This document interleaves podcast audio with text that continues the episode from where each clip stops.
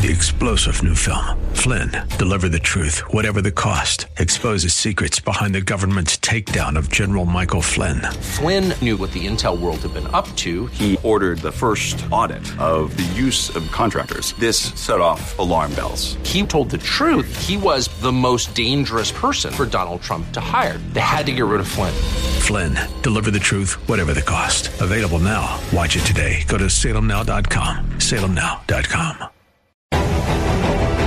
Welcome to today's edition of The Plumb Line, brought to you by Reasons for Hope, training and equipping a new generation to stand boldly on the Word of God. You can find information about them at r4h.com. That's the letter R, then F O R H.com. And you can find their latest book, Glad You Asked Answers to 12 Tough Questions About Christmas That You Need Answers For, at that website, r4h.com. I'm your host, Jay Rudolph. On the broadcast today, I wrap up a visit with Jim Osman discussing spiritual warfare from a biblical worldview. So stick around for the plumb line, and you can reach me anytime at this email, theplumblineradio at gmail.com.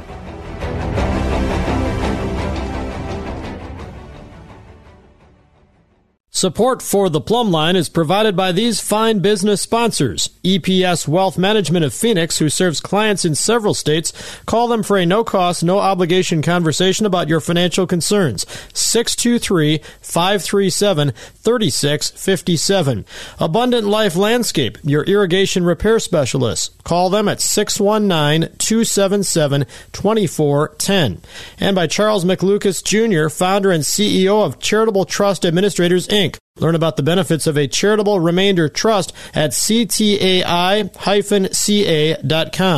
Support for the Plumb Line is also provided by Simple Turn. Their online health resources teach your kids how health really works and how to avoid 90% of chronic disease. Get your family's free health course at mysimpleturn.com. On today's edition of The Plumb Line, I'm your host, Jay Rudolph, and I am joined by Pastor Jim Osman. Jim is the teaching pastor at Kootenai Community Church in Idaho, the author of several books, including the one that we are digging into called Truth or Territory A Biblical Approach to Spiritual Warfare. As we continue our discussion about this subject of spiritual warfare from a biblical worldview. And Jim, as we start this edition here, let's just kind of go back over what we actually mean by spiritual warfare. And there are quite a few scriptures that address this, maybe not necessarily with those exact words, spiritual warfare, but there are a lot of scriptures that talk about what spiritual warfare is and what it isn't, right? Yeah, there are. In fact, Paul had really what spiritual warfare is in 2 Corinthians 10, 3 to 5, that it is a battle for truth, a battle over truth to liberate men and women from their mental fortresses and their excuses that they use to keep themselves uh, hostile to the knowledge of God. And uh, it is a truth war, not a territory war. We're not supposed to claim peoples and bloodlines and ancestries and buildings and cities and take back uh, physical territory as if uh, Satan has some legal right to that that we have to cancel through our mantra prayers and our formulaic prayers in order to do that. We are fighting a battle for truth by proclaiming truth and, and setting men free as they come to a knowledge of the one true and living God who is incarnated in Jesus Christ to die for the sins of all who will trust in him. Mm, yeah. Well, and the plumb line exists to bring a biblical worldview upon all these issues that we deal with, topics that we discuss here on the plumb line. And so as we look at spiritual warfare, it's one certainly, probably maybe more than others even that I've dealt with, where there are a lot of false unbiblical views. And so we're going to spend most of this broadcast talking about the unbiblical practices. The first one that comes up in part two of your book is this hedges of thorns. And this actually was a little bit new to me. I've honestly prayed for a hedge of protection around someone before. So I, I have used that hedge word, but uh, I don't think that's really the problem per se. You know, there's nothing wrong with praying that God would protect someone. And I think you get at that in the thing here, but it's, it's more this, the whole doctrine or theology of hedges of thorns, right? So there's a good example of how the spiritual warfare movement takes individual phrases found in Scripture and divorces them from their context in order to build entire theologies of spiritual warfare off of them. Uh, the phrase hedge of thorns is often employed by spiritual warfare quote unquote experts to say that we should be praying hedges of thorns around people. If you just, for instance, say the prayer, I pray a hedge of thorns around Jim so that Satan won't deceive him or attack him or have any access to him, this is supposed to somehow create this magical protection barrier around the person that you prayed the hedge around. And then when you ask a spiritual warfare teacher, where do you get that from? They'll quote Hosea chapter 2, verse 6, which says, Therefore, behold, I will hedge up her way with thorns, and I will build a wall against her so that she cannot find her paths. And at first glance, you think, well, there you see the phrase hedge of thorns. That must be a biblical practice then to pray a hedge of thorns. But when you study the context, what you see is that Hosea in that passage is describing God's punishment on Israel he is saying to her, You are chasing after all of your harlotries. You are denying Yahweh. You are walking away from Yahweh, pursuing your lust, pursuing your other gods. And so I am going to hedge up your way with thorns. I'm going to make your pursuit of all of these other harlotries and apostasies so miserable that you will come back to me. So that phrase is describing not protection from Satan, but punishment by God upon somebody for their waywardness. And yet, spiritual warfare experts, quote unquote, will take that phrase, hedge of thorns, and they will use that as some sort of a legitimacy for praying this sort of protective barrier. It's not a biblical practice. It is biblical to pray for protection. It's biblical to pray that God would keep us, protect us, preserve us, etc. But to think that if I simply utter the phrase, I pray a hedge of thorns around somebody, that this is found in Scripture and therefore it's a biblical practice, by which we build or construct some wall of protection around somebody or something, that's an unbiblical notion. A lot of these spiritual warfare practices are more like something you find in a Harry Potter novel where they utter a phrase or a, an incantation, a spell, if you will, and it sounds basically like a Harry Potter novel baptized in Christian lingo. Mm, yeah, and that really moves us right into hexes or curses. What you were just sharing moves you right into that, doesn't it? Yeah, it does. That's a, another unbiblical practice is the idea that we need to somehow cancel generational curses or cancel bloodline hexes. And there are people who teach that if you have a sin that has been predominant in your family, like drunkenness or lust or adultery or idolatry or new age practices or something like that, that this demon who somehow is, you know, the master of this particular sin or deception has worked his way into your lineage. And now, generation to generation, this spirit has attached itself to you and your descendants until you go through the process of canceling out and repenting for the sins of your ancestors, canceling out the legal claims that this demon has against you and your children and your ancestors. And you got to bind him and plead the blood of Jesus over him and confess every sin and confess every temptation that your ancestors may have been involved in and renounce them in the name of Jesus. And this will somehow legally release your entire family from this deception and from this sin. And of course, again, this is more of a new age sort of approach to spirituality and to the demonic. It's not found in scripture at all. There is a passage in Exodus that talks about God visiting the iniquity of the fathers onto the children to the third and fourth generation. Exodus 20, verse 5. I'm the Lord your God. I'm a jealous God, visiting the iniquity of the fathers on the children, on the third and the fourth generation those who hate me. And all that passage is teaching is that if a, a father persists in sin and iniquity, likely his children are going to do so as well. And God will continue to punish every consecutive generation for the sin that they commit. And Ezekiel chapter 18 it is that God specifically says that the one who commits the sin, he will punish for that sin. If the son persists in the sin of his father, that son will bear the iniquity of that sin and he will bear the punishment for that sin just as the father did. And God punishes the sins of each individual person upon their own head, not upon the generations that are to come, unless the generations that are to come persist in the same exact sins of the previous generations. God is willing to punish sins, third, fourth, fifth, tenth generation, all the way down. As long as that generation persists in that sin, God will revisit that. If I had persisted in the sin of my father and adultery and drunkenness and what my father was engaged in, I would bear the same punishment that my father bore. But God says that He would rather visit mercy and grace upon a thousand generations than to visit the iniquity upon the third and the fourth generation. God is far more a gracious and a kind and loving God than he is a God who enjoys to visit sins upon fathers and children and grandchildren of those who persist in those sins. Yeah, and in your book, you you know bring up how that verse six, Exodus twenty, verse six, is oftentimes ignored by those who teach from Exodus twenty, verse five, and, and teach wrongly from that verse, by the way. And yet, if you had a great great grandfather who was tremendously blessed for following Christ, that does not mean that you're automatically tremendously blessed as well. No, that's right. Just because I uh, live a righteous life and pursue holiness and, and raise my children in the fear and admonition of the Lord doesn't mean that God is going to bless in spite of the sin all of my children, grandchildren, great grandchildren down to a thousand generations just because I was righteous. And yet, this is exactly the kind of theology that spiritual warfare experts like Neil T. Anderson and Thomas White and Mark Bubeck and others teach. This notion that one person's sin gets carried on five or six generations unless the people who come in those generations publicly renounce those sins. I mean, uh, Bubeck and Anderson in one of their books offer a kind of prayer that you can pray to cancel those sins. And for instance, they say, quote, I hear and now reject and disown all the sins of my ancestors. As one who has been delivered from the power of darkness and translated into the kingdom of God's dear son, I cancel out all demonic working that may have been passed on to me from my ancestors. Frankly, Jay, that's just voodoo Christianity. That is a new age approach to Christianity. I do not have to confess or renounce the sins of my ancestors. I had nothing to do with them. Instead, I am responsible for my own sins. Mm. Well, and that leads me to one other thing before we go to the break here, and that is I can hear some thinking, well, what's the matter with if I, you know, do that prayer that you just gave there? What's the matter with if I do that? You know, maybe it's totally ineffective and doesn't really accomplish anything, but yet is there something really wrong with doing that?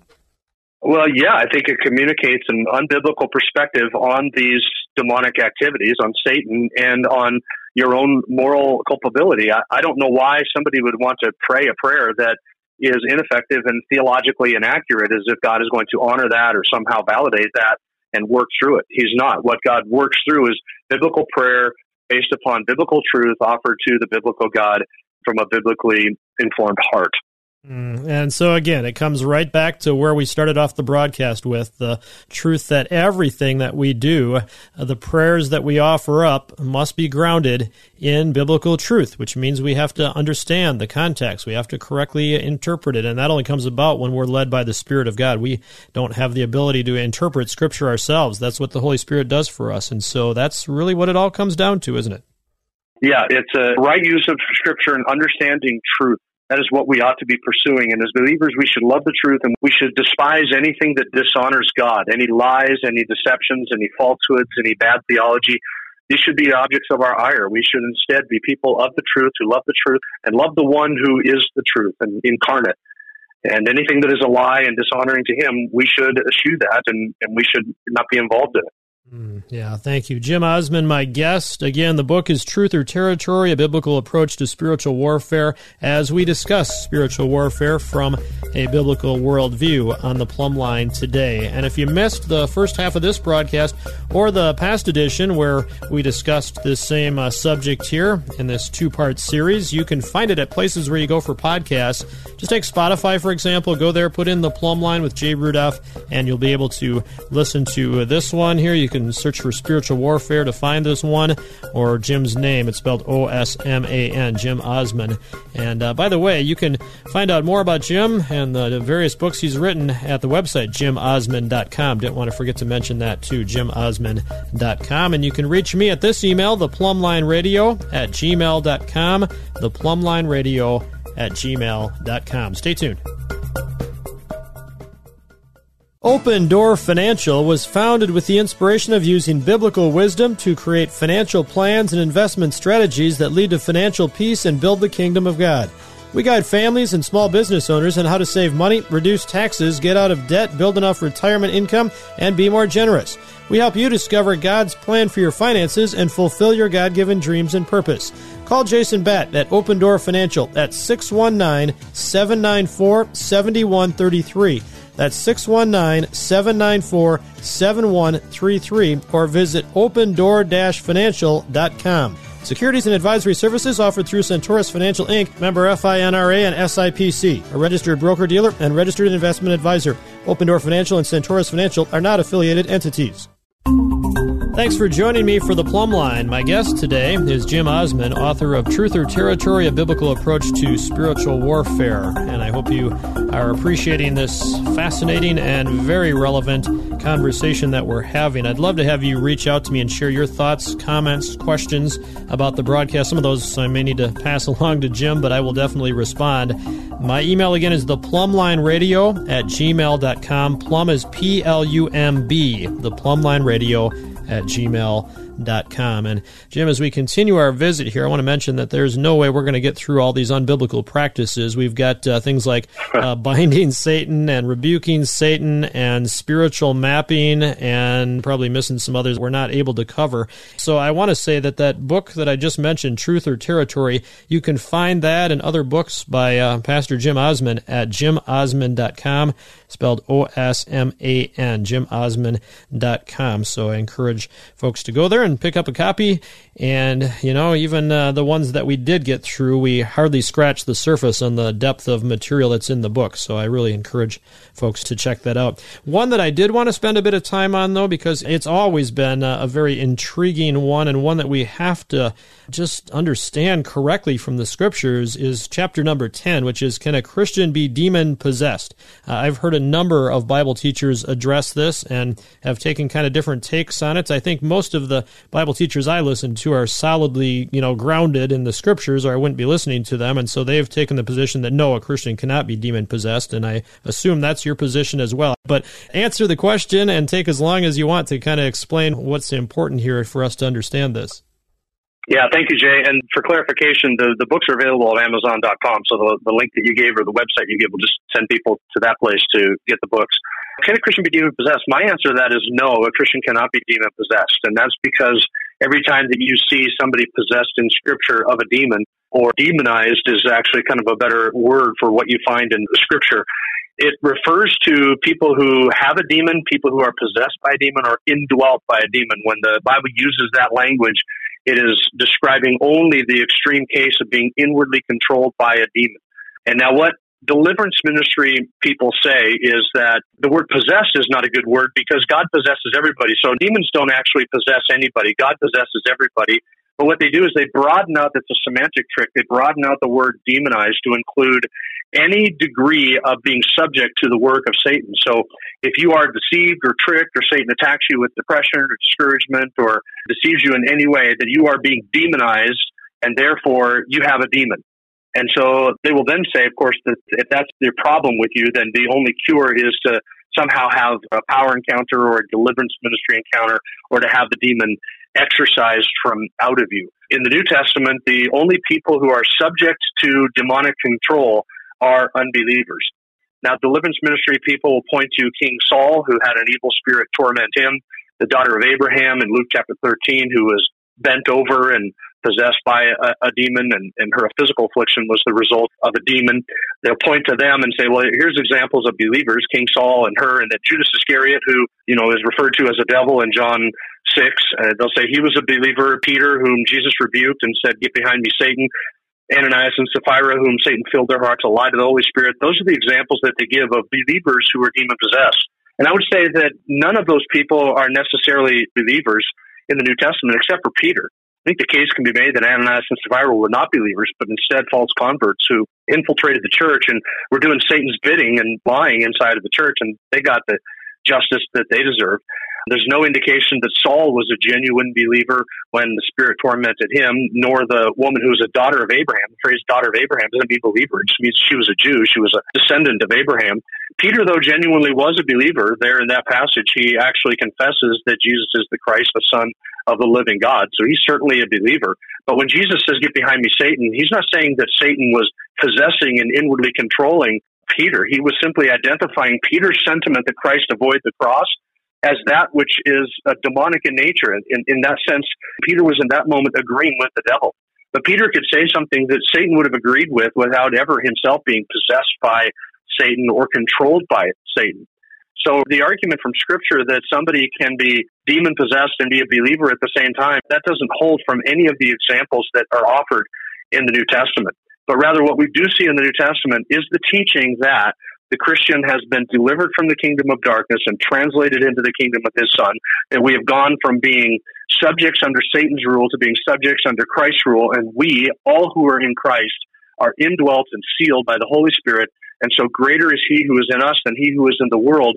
Those are the passages that we turn to to understand whether or not a Christian can be demon possessed we are possessed by the Holy Spirit, not by demon. That doesn't mean that we cannot be deceived or tricked or attacked or, in other words, somehow that we're free or immune from any deception from the devil. We certainly can be deceived, but that's not the same thing as being possessed or indwelt or, or controlled inwardly or outwardly by a demonic force. Mm, yeah, well, just a moment for a little bit more on this, and then I want to get to the armor of God material that uh, we really want to close out with. But earlier in the broadcast, you brought up some names, and I think it's important to do that so people recognize that some of the teachers that they may be listening to are kind of sold out to these unbiblical views or practices. And one that stands out to me that you mentioned during the break here was Mark Driscoll.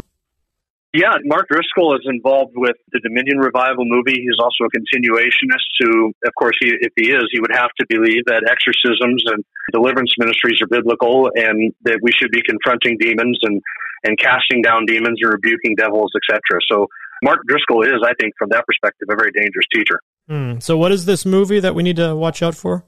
Well, there's two of them that have come out recently. One of them is produced by Greg Locke, yeah, he's pastor down in Tennessee. That's the movie Come Out in Jesus' Name. It's all about his deliverance ministry emphasis and how he's doing exorcisms and confronting demons.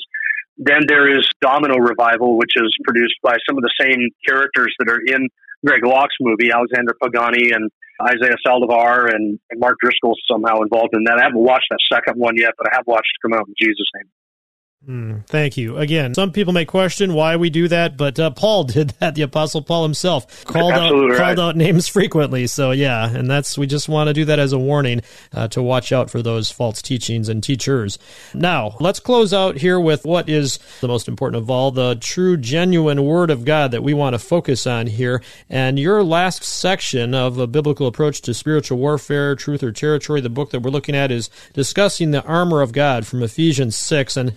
I realize we don't have a lot of time here yet, but at the same time, I want to read the scripture itself because that's where the power is found. And so I'm going to read from Ephesians 6. It says, Finally, be strong in the Lord and in the strength of his might. Put on the full armor of God so that you will be able to stand firm against the schemes of the devil, for our struggle is not against flesh and blood, but against the rulers, against the powers, against the world forces of this darkness, against the spiritual forces of wickedness in the heavenly places. Therefore, take up the full armor of God so that you will be able to resist in the evil day, and having done everything to stand firm, Stand firm, therefore, having girded your loins with truth, and having put on the breastplate of righteousness, and having shod your feet with the preparation of the gospel of peace, in addition to all, taking up the shield of faith, with which you will be able to extinguish all the flaming arrows of the evil one, and take the helmet of salvation and the sword of the Spirit, which is the word of God. Thankfully, all the years in radio, I've been uh, kind of trained to read fast, and so I flew through that. I wish I could just not have to fly through it so quickly here, but I don't want to take away from your time here. You take the time that you need and explain the importance of understanding properly the armor of God when we're talking about how to approach spiritual warfare.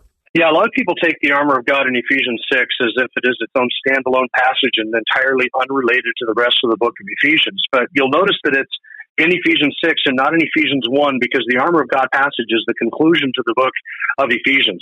So when Paul talks about, for instance, your loins girded with truth, the belt of truth, the breastplate of righteousness, the gospel of peace, shodding your feet, the shield of faith, the helmet of salvation, the sword of the Spirit, these ideas, truth, righteousness, the gospel of peace, faith, salvation, they're all themes that Paul has been developing for five chapters, all the way up till Ephesians chapter six, actually five and a half chapters. So those themes of truth and righteousness and the gospel, etc., have all been developed in the book of Ephesians. And most people don't think to look back through the book of Ephesians to find out what has Paul said about these things.